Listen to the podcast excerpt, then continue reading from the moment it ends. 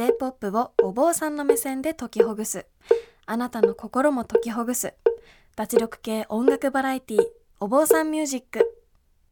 出演は僧侶で公益財団法人仏教伝道協会に所属されている枝智明さん。サイエンスエンターテイナーの五十嵐美希さん。TBS 皆川玲奈アナウンサーです。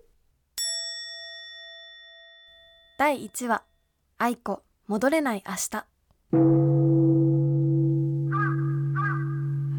もう愛子さんがいなかったらこの番組の復活はなかったわけですから、そういうことですね。もうこの番組と私たちにとって、はい。弥勒菩薩みたいな存在ということで よろしいですか？いやいやもう全然あの違いますね。違う違います。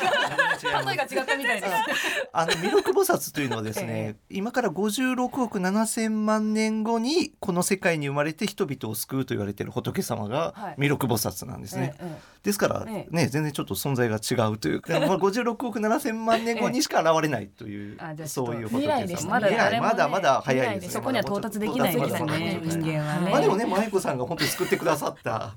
まあ、まさにもうこれ番組をねもう救ってくださったありがたい方ではもう間違いありませんので、はい、そんな感謝の意味も込めてね、一はい。曲目で選ばせていただいたんですけれども、はい。なんかやっぱり高校生の頃ずっと愛子さんを聞いててこの歌詞ちょっと見ていただくと「その私はあなたじゃないから」じゃあその私をちょっと愛子さんに置き換えて。であなたは、まあ、聞いてる人は私うん。に置き換えるとあの愛子はとあのいやあの愛愛情を込めてちょっと愛子って。そういうことですか。あごめんなさい。菩薩ですかはい。菩薩愛子は愛子は私と同じやっぱり経験とか気持ちって共有できないけど、でも私がたくさん泣いてる時とか本当に気づいた時は、もうそこであんまり立ち止まったりしないで、あの前向いてねって言ってくれてるような曲だと、うん。だから愛子にすごく慰めてもらってるような曲だって高校生の私は聞いてたんですよ。はい。けどやっぱり高校生ってなんか本当に多感な頃で、うん。なんか本当ずっと私毎日泣いてて人生に絶望してたんですよ。待ってください。それはそれはちょっとどうしたんですか？なんかやっぱりこう夢とかはい。目標とか、はい。うまくいかない時がやっぱりちょうど高校生の時で、なんかすごく辛いなって多分ものすごく思ってて、はいでもう愛子さんのこの歌詞がもう自分に刺さりまくってだから愛子はね神のようなものでほら神が、仏ではなく。うんもうもう神様で。弥勒菩薩でもなく。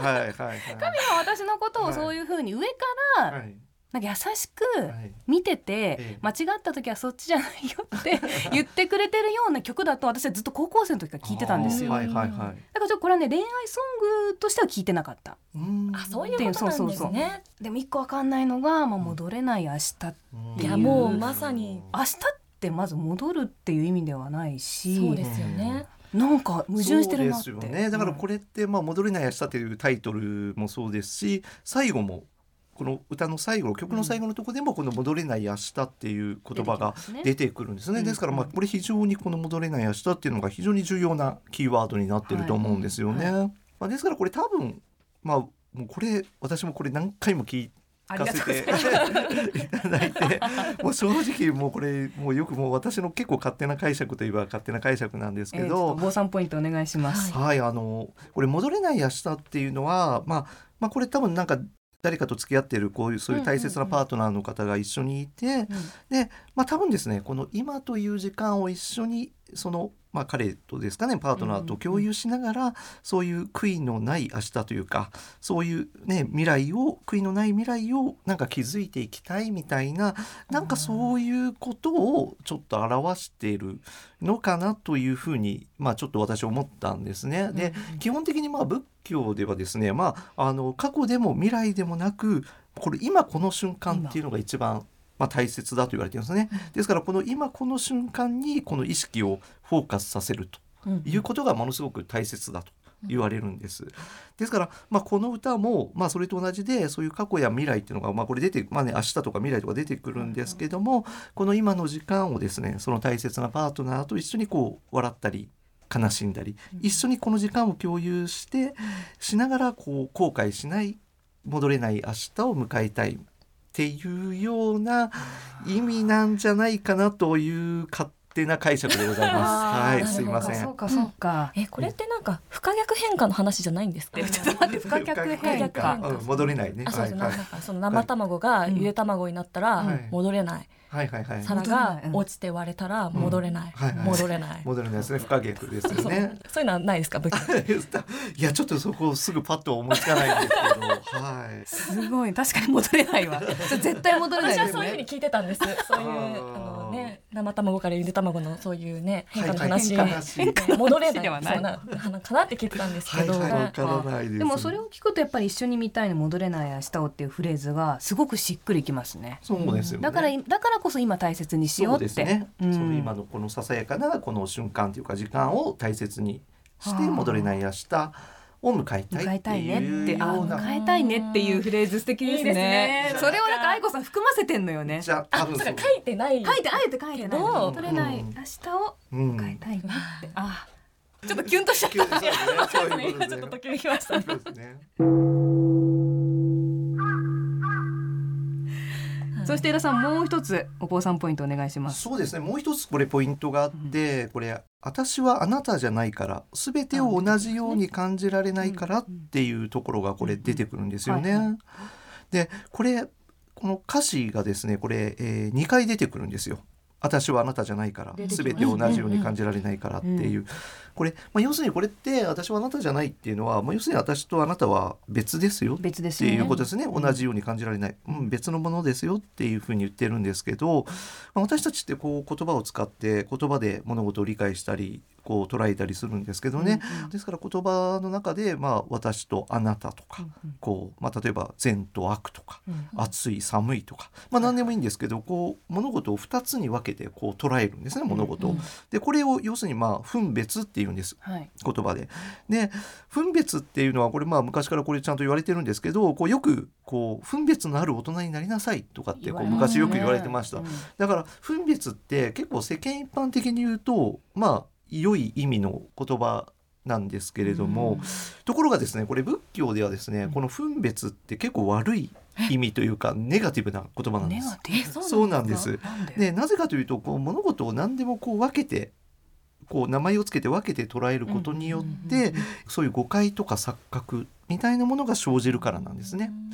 ですから仏教ではですねその分別に対して仏教の悟りの境地っていうのは簡単に言うとその無分別、その分別は逆の境地だと言われてる。だからつまりその要するに私とあなたとか善と悪とか暑い寒いとかそういう分けずに全部が一体だ全てが一つだというふうに捉えるのがその悟りの無分別の境地だって言われてるんですよね。